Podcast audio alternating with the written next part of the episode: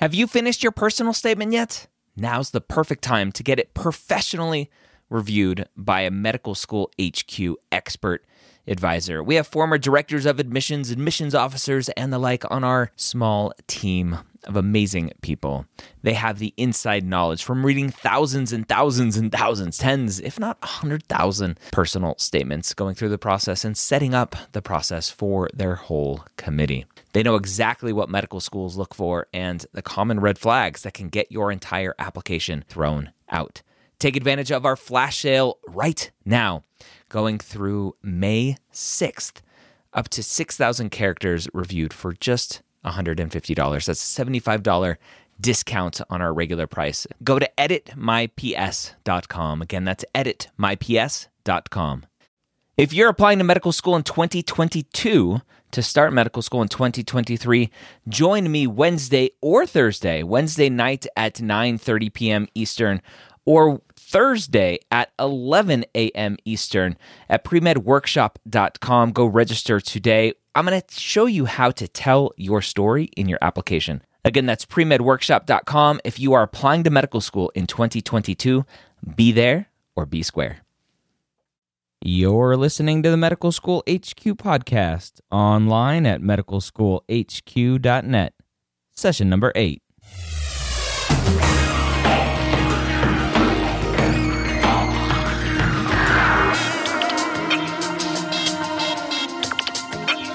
Hello, and welcome back to another session here at the Medical School HQ podcast. I am your host, Ryan Gray, and we are the podcast about medical school. From the pre med process through residency, we hope to take your knowledge of becoming a physician to the next level. Today, I have two things for you. I have a great interview with a post-bac student he uh, Torray is a post-bac student at Charles Drew University, which is affiliated with UCLA. He's a former teacher, similar to our last interview of a kind of a non-traditional pre-med student, Russel, back in episode six, session six.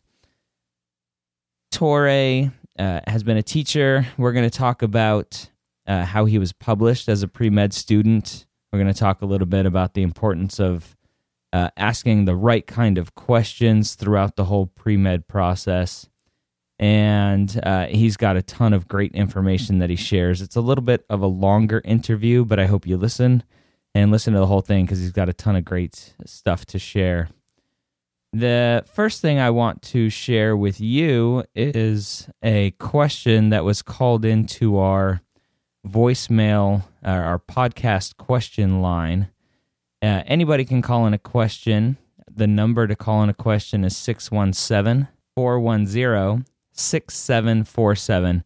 If you call that number, leave a voicemail, we can play it here on the podcast and share the answer with everybody. So, this question I will play for you right now. Hi, this is Delvin Darian.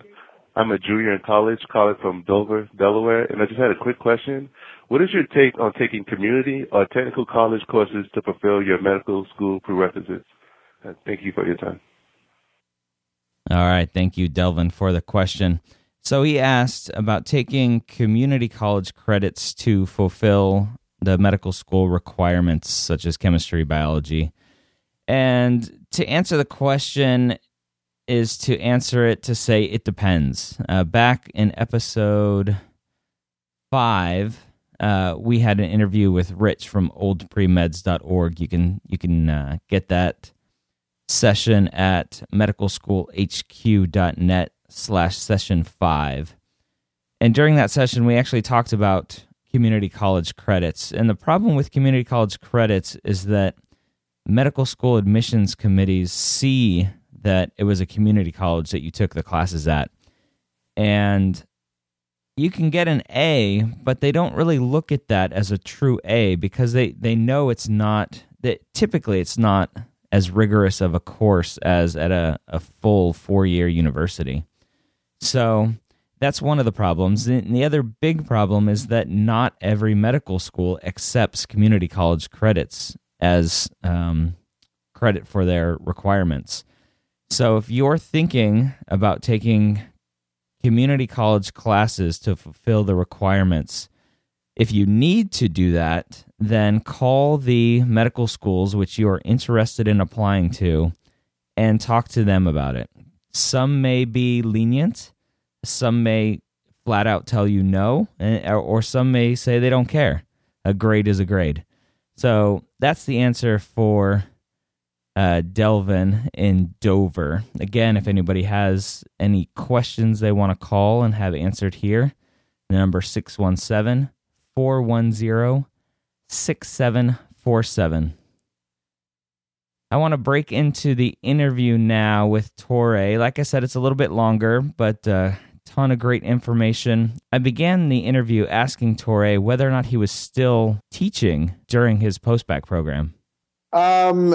Yes. Yes, and no. I um. I just somewhat finished a uh, eleven year career in education. I'm still on the list as a substitute teacher uh, with the school district out here, but really working um, the work that I'm doing in the postbac program is my main focus. So I'm kind of halfway in education still, but mostly doing the work um, to get into medical school. When did you start your postbac program? I started the postbac program in the fall of 2011. And um, I started taking uh, three classes a semester. And I started with general biology, general chemistry, and uh, pre calculus. And then the following semester, um, biochem, and then calculus. Okay. Are you taking a formal uh, postbac program? Yes, it is a formal postbac program. Where? At Charles R. Drew University of Medicine and Science in Compton, California. Compton, not far from yes. my hometown. Oh, really? Okay. Yeah, I grew up in um, Redondo Beach. Oh, excellent, excellent. Uh, okay, so you're in a formal postbac program. Yes. You worked and kind of are still working in education for 11 years. Mm-hmm. Why go back into school? Uh, so I think to understand that whole piece, I would have to take you back the year prior or two years prior to me starting the actual postbac program. Um, it was the spring semester, and I was in my had to be eighth year of teaching, and um, I actually had a mild heart attack, and I ended up being out of work for three months. And while I was out of work, um, on you know just relaxing and, and um, you know, on vacation, if you will, I asked myself if this is something, this being education and being a teacher, if this was something that I still wanted to do. And the answer that I uh, came up with was no, it wasn't. I had a rewarding career as a as a teacher, but I wanted to do something different. So, in in true fashion, in my own true fashion, I made a list, and um, on the list, I thought about going to medical school. But it wasn't really that type of okay. Well, yes, this is what I'm going to do right now. I'm going to run out and do it. I still took some more time to really think about it because, of course, I heard how difficult medical school was. I hadn't taken any of the requirements to actually get in. And so um, a new friend who had gone through a post-bac program. And Charles Drew is uh, affiliated with UCLA. They have the Drew UCLA Medical Education Program. And so I went to Charles Drew and I met with a student who was in the post-bac program. I talked about the program for a bit, uh, did some other research with other post-bac programs that were in the area. And then also I had an opportunity to speak with um, one of the students who was a first year, uh, that was fall 2010, first year in the program at Charles Drew. Um, and just kind of asked him about the program there. And he told me a lot of great things about it. And then I asked about volunteering, and he said, Well, you know, I have a friend who's volunteering at Cedar Sinai Medical Center, one of the level one trauma centers here in LA. And I said, okay, well, you know, I'll I'll consider volunteering. Of course, I mean, you know, I have to apply. I need to see if this is something I actually want to do. So in March of 2010, I started um, volunteering with the Division of uh, trauma surgery. And that is when I actually made the decision that I really want to go to medical school. I enjoy what's going on here in the hospital. I, I, I enjoy the, the research that's taking place. I, I just enjoy this whole fast paced uh, lifestyle. And so um, I put my application together and I said, if I got into the post-bac program, then it's meant to be. And that March of 2011, I found out that I was admitted to the program and I started in the fall, and the rest has been history. Wow. So you you did a, a ton of research, which is outstanding. I, I, think that's one of the flaws that a lot of people uh, going through the process they don't do enough research and actually get the answers to their questions. you you had mentioned uh, that you were volunteering with trauma surgery. Yes. What type of volunteering was that? Was that shadowing? Were you actually doing kind of free labor kind of work? Um, so the the program at Cedar Sinai is called the Independent Student Volunteer Program. They have three different programs, but this program was probably the best because it allowed for a mix of um, student uh, volunteering and patient uh, patient shadowing, uh, physician shadowing, and volunteering. So um, when I started out, it was on a Tuesday. Uh, on Tuesdays was the rotation. So I would start off in the surgical intensive care unit with attending and the other surgical residents doing rounds on patients in the SICU. And then after we finished rounds, we would go to the surgical um, uh, surgical clinic, and we would get a chance to see patients who were going to either be admitted into the hospital uh, in the next few months, um, or patients who were uh, post-op who were coming in for follow-up to you know check on them, and then also because it was with the division of trauma surgery, then of course if there was a trauma that came through, then we would you know go from the trauma, uh, excuse me, the surgical clinic to the ED, and if we had to take the patient up to the OR then the patient would go to the OR. So it was a it was a number of different things that happened in this particular um, volunteering uh, uh, assignment. Then on top of that, the attending that I was working with, he asked if I was interested in research. Well, I had never done any type of medical research before.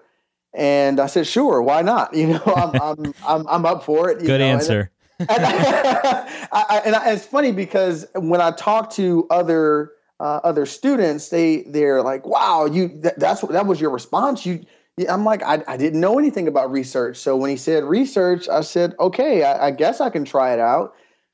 And um, it, it it ended up being that the article was published and I was listed as an author. And he really told me, "Look, I know how difficult it is for you to make this decision to go back to medical school." At 32. At that time, I was uh, 31.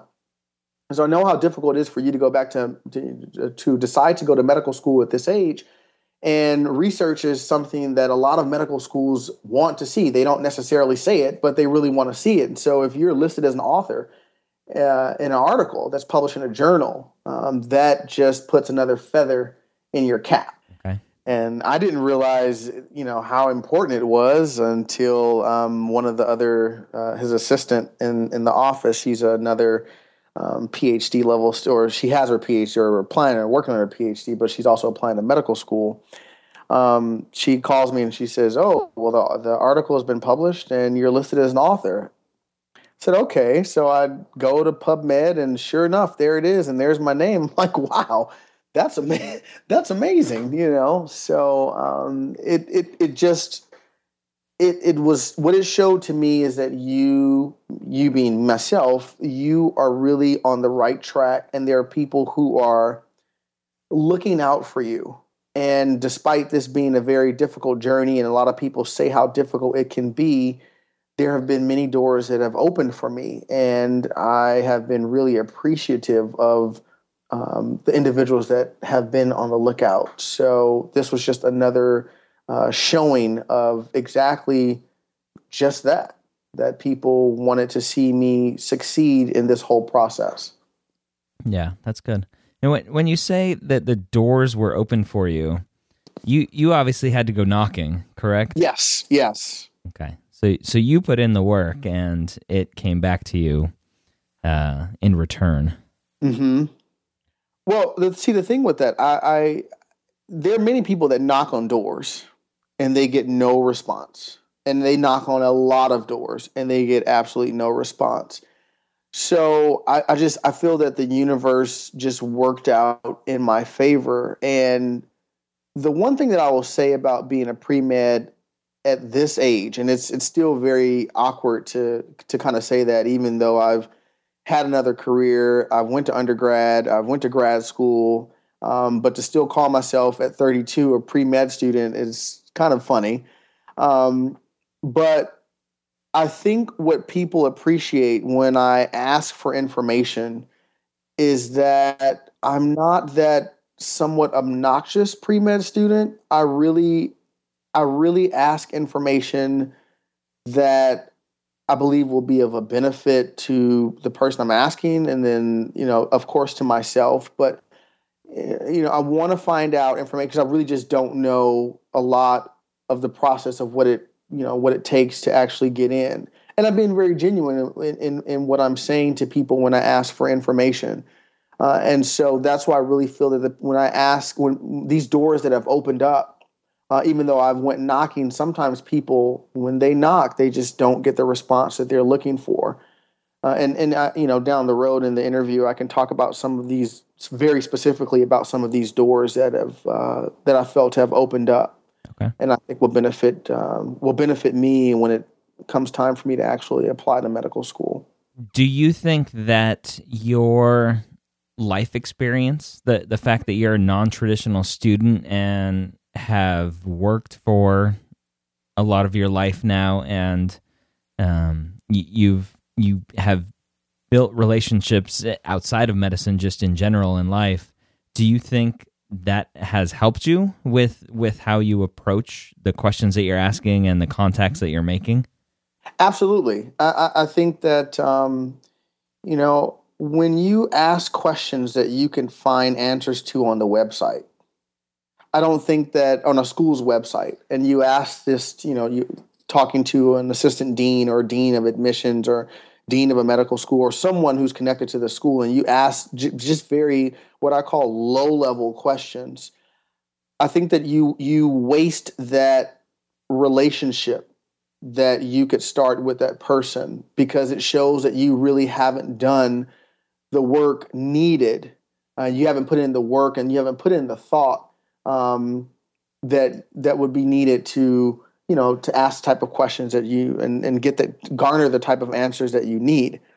Um, I think that when I come and I talk to these individuals, one the conversation is genuine, and I'm not here to just you know, steal information. I'm here really to hear about your experience, you know, because when you build that type of relationship, it, hopefully it's just a conversation. It's not um, a list of canned questions. We you you might ask a question, but then from from our conversation, um, then the other questions come up on my part, and other questions come up on the other person's part. So yes, I do believe that that my life experience has helped a lot in um, the type of interactions that I've had with people, medical students, uh, people affiliated with hospitals, people affiliated with medical schools, to the point where individuals tell me you would be a great fit at our medical school. We haven't even talked about my grades. We haven't even talked about an MCAT score. Just you would be a good fit. I, we could I could see you fitting in with the mission of our school and um, just fitting in with the people at our school, despite your age, you would fit in. So I, really believe that my experiences have, has uh, brought me to that point where people see that and they value that. Wow, very nice. What um when when you started shadowing and volunteering on the uh like in the the surgical ICU and and other places, Mm-hmm. you being the sore thumb, so to speak, sticking out with you with your age, Right. how were you um how were you accepted into that circle? Um, so you know, it, it, it's it's kind of funny that um, you know I've always watched a lot of medical show dramas, and so my favorite show, of course, is is Grey's Anatomy. Okay, and, I, I gotta stop you there. Okay. Don't say you want to be a doctor because you saw Grey's Anatomy. No, no, no, absolutely. no, in your interviews. no, no. But what I, what I take away from that, I mean, besides the the weird drama that that happens, there are definitely some things that some correlations that I've seen between what happens on the show and what has actually played out in my time volunteering. And really just kind of being that sponge on the wall, not really getting in someone's way, listening, being attentive, taking notes. Those are things that I, I noticed on the show. So, awkwardly enough, that's kind of what I try to do, or not try, that is what I did. I made sure that I, I was quiet, but because I wasn't a resident and um, you know I wasn't another attending, I tried to ask questions if they were relative. But if if it wasn't, then I just I wrote in my I had a little notebook that I kept all the time in my uh, scrub pocket. And when I had a chance to talk to the attending on the side, you know, I would talk, I would ask questions. You know, we saw this patient in room X, Y, Z. Um, you mentioned this. Could you elaborate a little bit more? So I think because of that, um, and because of uh, really wanting to know more information, I think that's what made me be receptive with um, uh, with the surgical team, and also again noticing from medical show dramas that you want to make in whatever capacity I could do as a as a volunteer, you want to make your uh, the intern look good. You want to make the chief resident look good. So if that meant that, hey, I saw this piece of paper that you were looking for, it's on the desk. Let me run down the hall and get it. Or if this patient needs a blanket, let me go ahead and grab that because I don't want this patient complaining. And then when the attending comes, and then, you know, so I try to do little things that I have seen or just kind of the intuition just kind of kicked in. And because of that, they were more willing to say, hey, why don't you step over here and take a look at what's going on here? Or let me show you how to do this. Or this is how a knot is tied or this is this is what these labs actually mean instead of me being in their face and and grilling them about the information they were more receptive to pull me in and say these are the things that you should know. I mean i you know they're like you, you it might not be relevant now as a pre-med student but five years from now when you are uh, a third year and you're on your surgical rotation maybe this would have stuck in your head and you'll know when someone says is when the attending asks you a question or your chief resident or whomever asks a question, then you'll know the answer to that. So I really don't think that my age um, made me stick out as a sore thumb. I think that in my mind, it, it, it helped because I just had that intuition that kicked in and just said, okay, you, you're observing certain things that are taking place. So you know when to step in and you know just hey attending looks real mad right now or things are not really good so you just need to be quiet and just stay in the back and talk to no one until someone speaks to you. So yeah that's great uh, advice for anybody shadowing. Uh, that's great advice for medical students. That's great that's great advice for interns. Uh, it's i mean that's it's exactly how it is. You, you you need to know your role in the room, in the operating room, in the patient room, and uh, if it's not your time, then um, be a shadow. Right. So, right. Good. Good. Good. So you went into teaching to begin with. Yes. Why didn't you go into medicine to begin with? Um, I didn't go into medicine because the department at my university was not supportive. And I felt that I did not have that, um, I guess, gunner mentality that it seems that is uh, that's in medicine. Had I really done a lot of research, I would have found that there different personalities in medicine, and my personality would have fit. Um, but I also was very much interested in the humanities as a as a major. I did not want to major in science, and the advisors at my university had never had anyone that had majored in. I majored in English, so they never had anyone who had majored in English, taken the prereqs to apply to medical school, taken the MCAT, and actually gotten in. So, because that was something that was very foreign to advisors, and foreign to the department, it foreign to my department, excuse me, a foreign to my advisor in my department, um, I decided not to pursue it. And I also had taken that as a sign that it just wasn't meant to be. But, you know, of course, as life takes you on this winding journey and things happen, um, then if you're not really in what you're supposed to be in and in and being in i mean in the career that you're supposed to be in um, then things kind of nag at you and you start asking these questions like is this really what i'm supposed to do? And if not what is it that I, what what is it that i'm supposed to do? And you know I, I think prior to having the heart attack i was at a in yoga class and there was a um, there was a picture and it had a little brief saying that said, if you can do anything without fail, what would it be? And you know, you see these things and you just file them away, you don't really think about them. But then as I made that list while I was on on on my time off and recovering, that kind of popped in my head. And I thought to myself, you know, you can do anything anything in this life is is available to you if you want to do it. And you could do this without fail. If you just if you look forward just keep looking forward. Don't look back even if there are mistakes that you make.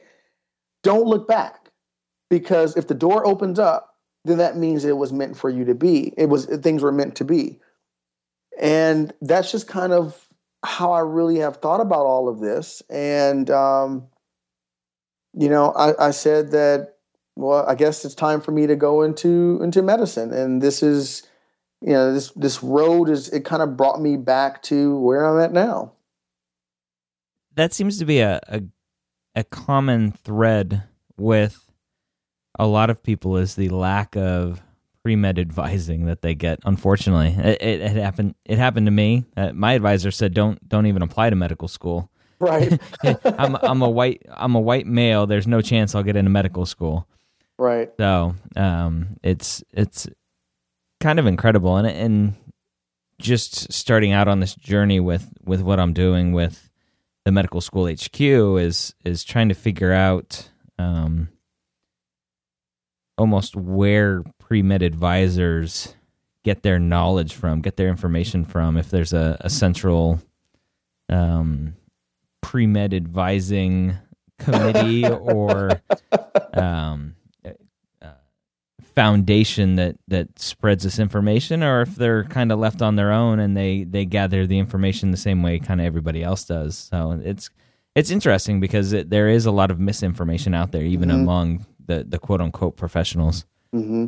Well i mean it's funny that you mentioned that there there are two things that i did while i was off i mean of course research for post bac schools but research and just, I just bought a lot of books. I mean, I, I have at least 10 books that are related to the medical profession.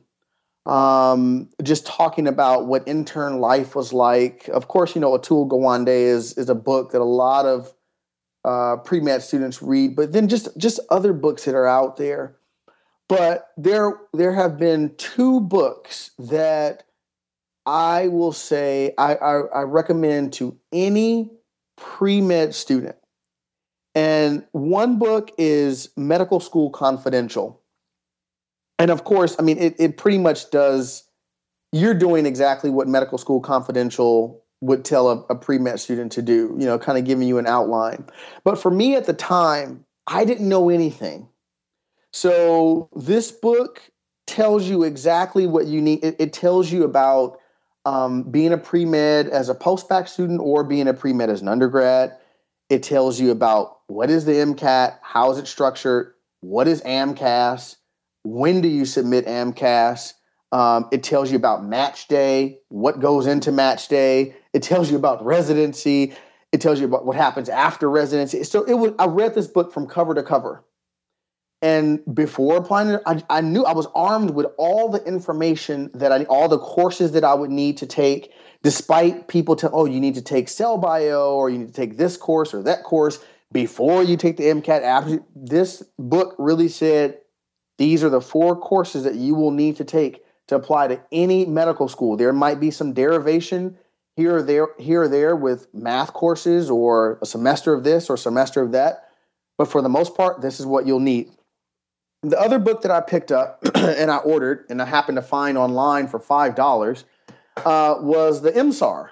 I had no idea that this book existed. I didn't know what it was, but it gave me an opportunity to look at every medical school in the US, in Canada, and in the Caribbean so that I can arm myself with all the information that I needed so that when I talk to a pre med advisor, and mind you, I hadn't had a pre med advisor yet, I hadn't gotten into the program yet. Um, but when I talk to that person, that I would be armed with the information because if there's one thing I don't like, and perhaps it's my background as a teacher, I never liked being without information and I never liked being ill prepared.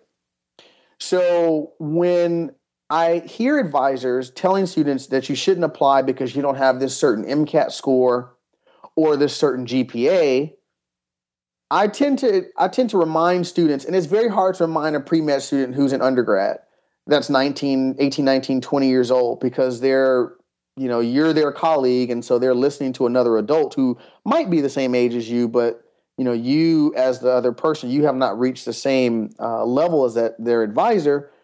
That getting into medical school is not about um, it's not about averages. It's not about an average GPA. It's not about an average MCAT score because there are schools that accept schools accept students on ranges. There are a range of, of GPAs and a range of MCAT scores and a range of other things that uh, it takes to get into medical school. And this is a conversation I had with my advisor as well. I said, well, you know, you want to look at my GPA from post bac, but you have to remind you have to remember that I'm 32. I have 10 years of work experience. I've had uh, two years of volunteer work at the hospital. Um, and I have two master's degrees that I've done very well, near 4.0 in both programs. Uh, and I just I have a wealth of other things to bring to the table besides a GPA and an MCAT score. Although those are important, um, medical schools see more to me than than just those two factors. And so, you know, I've been armed with that information. I try to share that information with other people. Um, sometimes it falls on deaf ears, but uh, I think for me, this is what makes me so confident. These two books and the knowledge in these two books have made me so confident because I know without a shadow of a doubt these are the schools that I will apply to despite my MCAT score because I've read their mission statement. I've gotten in contact with deans at the medical school and had, and this is what I wanted to talk about earlier, but you know, had long conversations with. Um, there were 20 schools that I was interested in applying to, and eight of the schools responded back, and they wanted to have a phone conversation with me, and you know, our phone conversation lasted anywhere from 30 minutes to two hours for some of the schools, and those individuals said, you know, again, you're a really good fit, and we look forward to you applying to our school um, because it seems like you fall right in line with what our mission statement is for our university, and um, you know your your wealth of experience that you would bring something to the table far more than someone who's just now starting out from undergrad. So I think that you have to you, you have to listen to your advisor, but at the same time going into medicine, and I'm sure you can agree that it takes it. You have to be um, forethinking, and you have to come up with a plan for yourself, and you can't rely on someone else to come up with a plan for you. Um, you have to somewhat listen to what other people say, but then at the end of the day, you have to make your uh, your own path. Yeah, I I completely agree, and that's one of the hardest things that I try to uh, preach to people without preaching, obviously, is especially on the forums. Just you, you, get new people pop up and say, "Hey, I have." Uh, I, I got a, a 25 on my MCAT or, or, or, or they haven't even taken their MCAT yet. They mm-hmm. they pop in and go, uh, I uh, I graduated last year with um, uh, an English degree like yourself. I, I started to take some uh, science courses. I didn't do great, or I didn't know I wanted to be a doctor until I was a junior, and I'd already screwed up my first two years. And mm-hmm. and the the first advice that I give them is find out what schools you might be interested in going to and call them right and start building those relationships because the the system that you use to apply the AMCAS system, it's it's an electronic system. Mm-hmm. And if they don't know you, they don't know your name, they don't know your story, you will be filtered out. Absolutely. Because they they do filter based on GPA, based on MCAT. That's that's the two biggest things, two biggest scores uh, that they use to filter people. Absolutely. Whether whether fair or not, they just they have to. When you get thousands of applications for 100 yes. 150 seats, Yes. They they need to do that. And if you don't want to be filtered out, you need to make the effort and open up to somebody and say, "You know what? I didn't know I wanted to be a doctor until I was a junior. I thought I wanted to be a chemical engineer and it was too hard and I was depressed and it sucked and blah blah blah." Mm-hmm. And here's what I'm doing now. Since I've decided I wanted to do this, I have a 3.5 GPA, a 3.9 GPA, whatever. I'm working on doing this. What else do you suggest I do? And and start building those those relationships and and it, it really does pay off in the end. Right. And, and that's what it sounds like it's done for you as well. You have those relationships and and I'll talk to you. Uh, I'll ask you in a second what what your scores were, but it sounds like you you had those kind of conversations with people. Mm-hmm.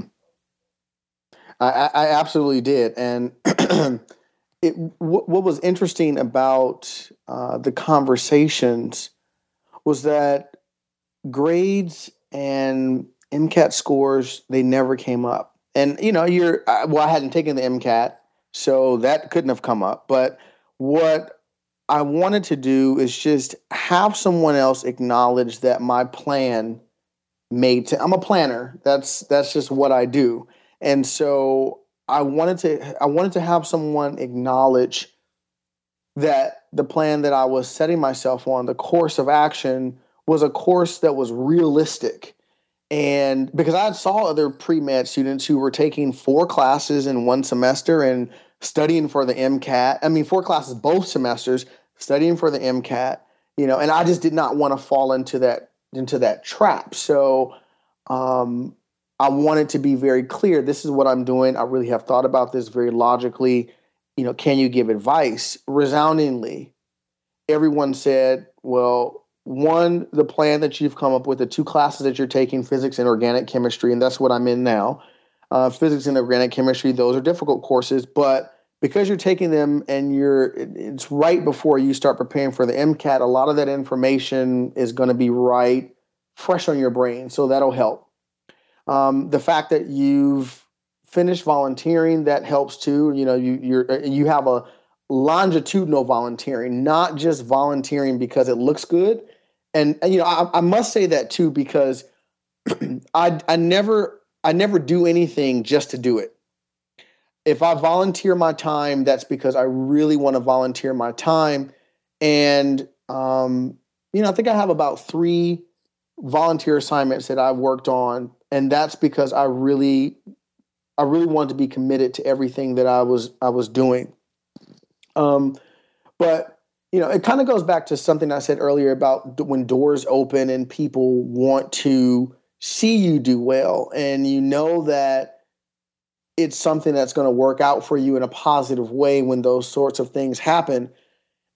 and each conversation that I've had with um, the assistant deans at each school that I've talked to, the ones that have responded, um, they've been very positive and very genuine. And what it did for me was, you know, some schools, of course, you're not gonna, they, they don't respond for whatever reason, but the schools that do respond, then they get a higher priority with me, with me wanting to actually complete my secondary, or with me wanting to take the time to um, go to a second look, or, or or talk to other students there because they, although they were busy, took the time to contact me or make themselves available for me to contact. So those seven schools that that got in contact with me, those are the seven schools that will take priority on my list when it's time for me to apply.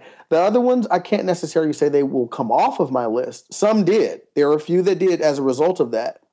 Um, but those schools, you know, it's like, okay, well, you know, you if you don't feel if you don't feel enough time or you don't think that it's I'm, I'm worthy for you to talk to on the telephone or even by communicate with by email, then I wonder how you treat your students. And I mean, th- this probably is is nothing, but to me, it meant something, and uh, I really appreciated the opportunity to talk to these individuals at, at these various schools because it just showed me that what you're saying in your mission statement and what you say on your website about wanting to ensure that students are successful, you're showing that to me by having a taking time out of your schedule to have a conversation with me about your school because it's about marketing. I'm I'm giving you an interview just as much as you're interviewing me, and that's another thing that that I try to you know I, I have to realize is that when you get on the phone with someone and you're talking about yourself and you say, "Hey, I'm my name is Torray Johnson. I'm from Charles Drew University's postbac program. You're not only selling yourself, but you're selling Charles Drew University. So you have to do everything. I had to do everything I could not to not to embarrass myself, but of course not to embarrass my university because that carries a lot of weight. And again, you asked something earlier about you know how does age help in um, or, or, detract, if you will, or both.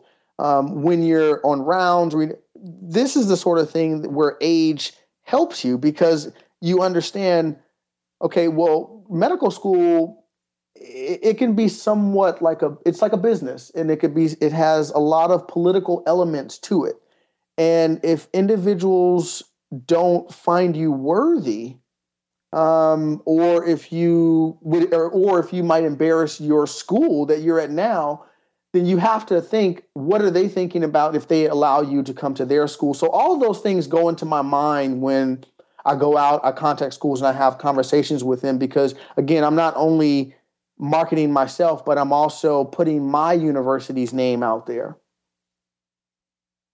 Yeah that makes sense. It, it's it's uh sales 101 is is life and most people don't realize that everything you're doing you're selling and right. uh, whether or not you're selling yourself during the application process and the interview process, or later on when you're actually working as a physician, you're selling treatment plans, you're selling surgical plans, you're selling everything to patients and right. it's it's interesting it's it's definitely a skill that most people don't think about yes absolutely so you are you've mentioned uh, in our kind of a, uh, our pre workup that you kind of are leaning towards uh, MD schools or yes. allopathic schools. Why yes. is that?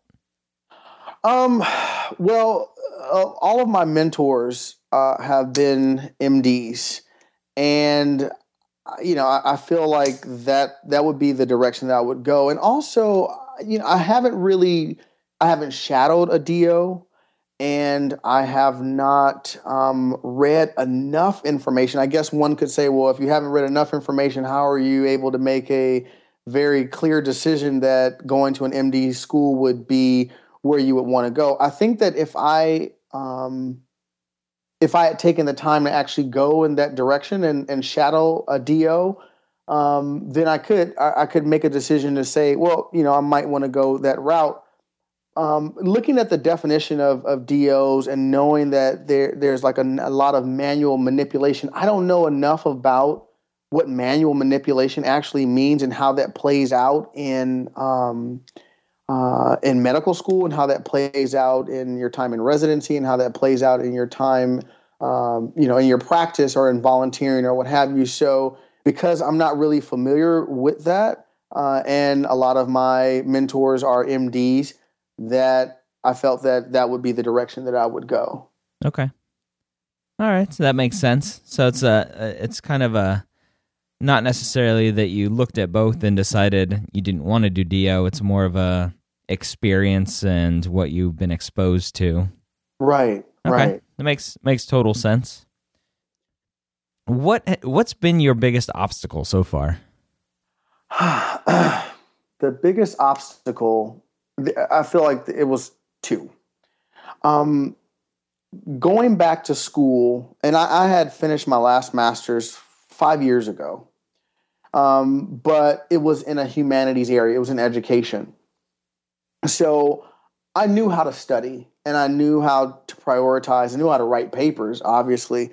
Um, but it was very difficult coming into the sciences and um, with I hadn't been in that background, had a science background, I hadn't been in a science classroom since my freshman year. That was 1998, um, freshman year of, of, of college. That is so 1998, and it was difficult to sit down and look at this dense information and really really care about some of the information that that I, that I was reading. I had to study um, so it made it a challenge, even in the postbac, it made it a challenge to want to look at some of that work. And um, one course, my biology course, it it was it was really difficult. Um, science and uh, excuse me, not science. Well, chemistry and math, they were they were pretty well, but um, the biology course, I don't know. It just it just kind of threw me for a loop, especially since there's a lot of like you learn about plants and, and I, I, I kept telling myself this is this is something I, I never no one brings this up when we're on uh, on rounds with patients about plants. This is not the type of biology that I that we talk about. Why are we learning this? I mean, I'm learning about how old a, a tree ring is. Like I've never heard the attending even mention that. So it, it, even with chemistry, I never heard an attending mention anything really specifically about chemistry. So you know, really seeing the connection between what I was studying and what I was seeing as a volunteer in the hospital, it made it very difficult to want to stay up many hours and and do the work that I was doing. And sometimes I think that I was I, I hesitate to say the word uh, depressed. I guess I was I was um, I was missing what my old life, and but I had to remind myself that your old life had become easy. You know, when you first started teaching, that was very difficult too. But then as you got into the groove of things, um, it became very easy. So you know, I had to caution myself: don't worry about all of these things. You just have to keep pressing through because there are many people who have been down this path before you um, who've had even more difficult uh, uh, semesters or years, and um, they've made it through. So you just have to keep going. Um, I think the other piece is about the advisement. And the advisement was, you, you know, take this class and then, you know, hope you do well. I guess I was looking for someone that much like I had in undergrad, excuse me, in the humanities, where you know you really sat down and you talked a lot and was very encouraging. I felt that I was right in the same situation again from undergrad with the discouraging advisor. Oh, you know, I don't know if you can do this. You you got this grade in this class, even though I looked at it like, well, you know, this, this is a really good grade. So what's what's the problem? Um, so trying to deal with that. And then finally, other students who are 10 years your junior who grasp concepts three times faster than you do. And again, trying to realize, okay, you're you're not in undergrad anymore. These individuals might have taken this class before. That's why they're in the post-bac. Um, or they just naturally just might understand what's going on where you need to actually humble yourself and find a tutor. And I, I, think that when second semester came and I, you know, had time to decompress over winter break, that's exactly what happened. I had to go out and find a tutor, and then I think that that helped um, that helped the semester go a little more smoother. Um, but the positives for me, again, coming from a teaching background, is that being I was very organized. So I was a kid. I was almost like the kid that started, you know, elementary school the first day with notebooks that were color coded and labeled and everything. So that helped me be become ready for class. Um, but trying to um, learn all of this information and put it into some type of uh, to compartmentalize information in my brain and then connect the concepts because I knew that I would need the concepts for the MCAT. Um, I found difficulty in that. And so that's one of the deficiencies that I'm trying to make up for now and um, trying to um, not necessarily relearn all the information because that's impossible, but going back and saying, okay, well, you know the concepts, find the concepts, put these concepts to work for you, and then now you're going to have to figure out how to beat this test through these concepts. And so that's kind of where I'm at right now uh, in terms of uh, my preparation for uh, for the MCAT. Okay. You you've given us a ton of great information today. I want to ask one final question that I like asking. Okay. What do you know now that you wish you knew going into the whole process?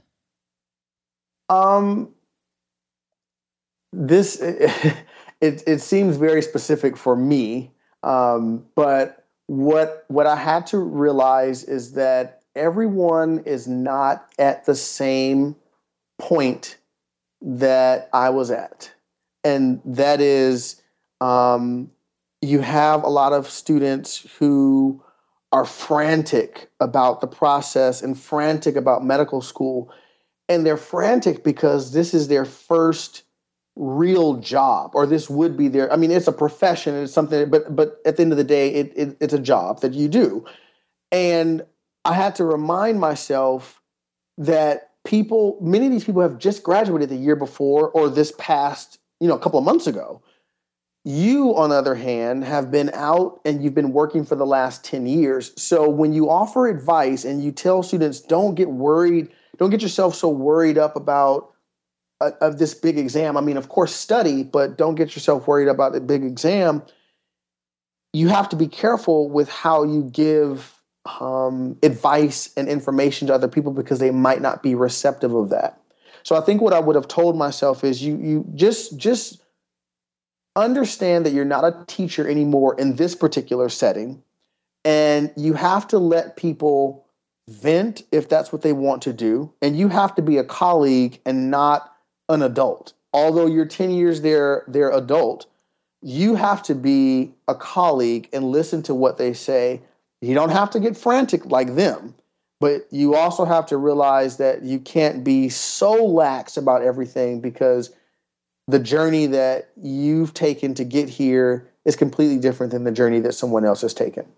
Well, folks, that was Torray Again, he's a post-bac student at Charles Drew University. I just want to make one quick note on what he said at the end. He had mentioned that the advice pertained closely to him and his personal situation, but I disagree. I think it's great advice for everybody. You have to realize that every student that you encounter, all your classmates, they they're all at different levels and advice that you were given might not be great advice for them. So if they react badly to the advice you're giving them that's fine. Let them work it out on their own. They study in their own way. They learn in their own way. So great advice not to kind of push yourself onto other students and other classmates. I want to thank delvin one more time for calling in with his question Again, if you have a question you want to ask us, number 617-410-6747 or you can co- contact us right from uh, our contact page at medicalschoolhq.net. All of the things that we talked about in the interview today with Torray, you can find all the show notes at medicalschoolhq.net slash session 8. I hope the information provided today will help better guide you on your path to becoming a physician. Make sure to join us next time here at the medical school headquarters.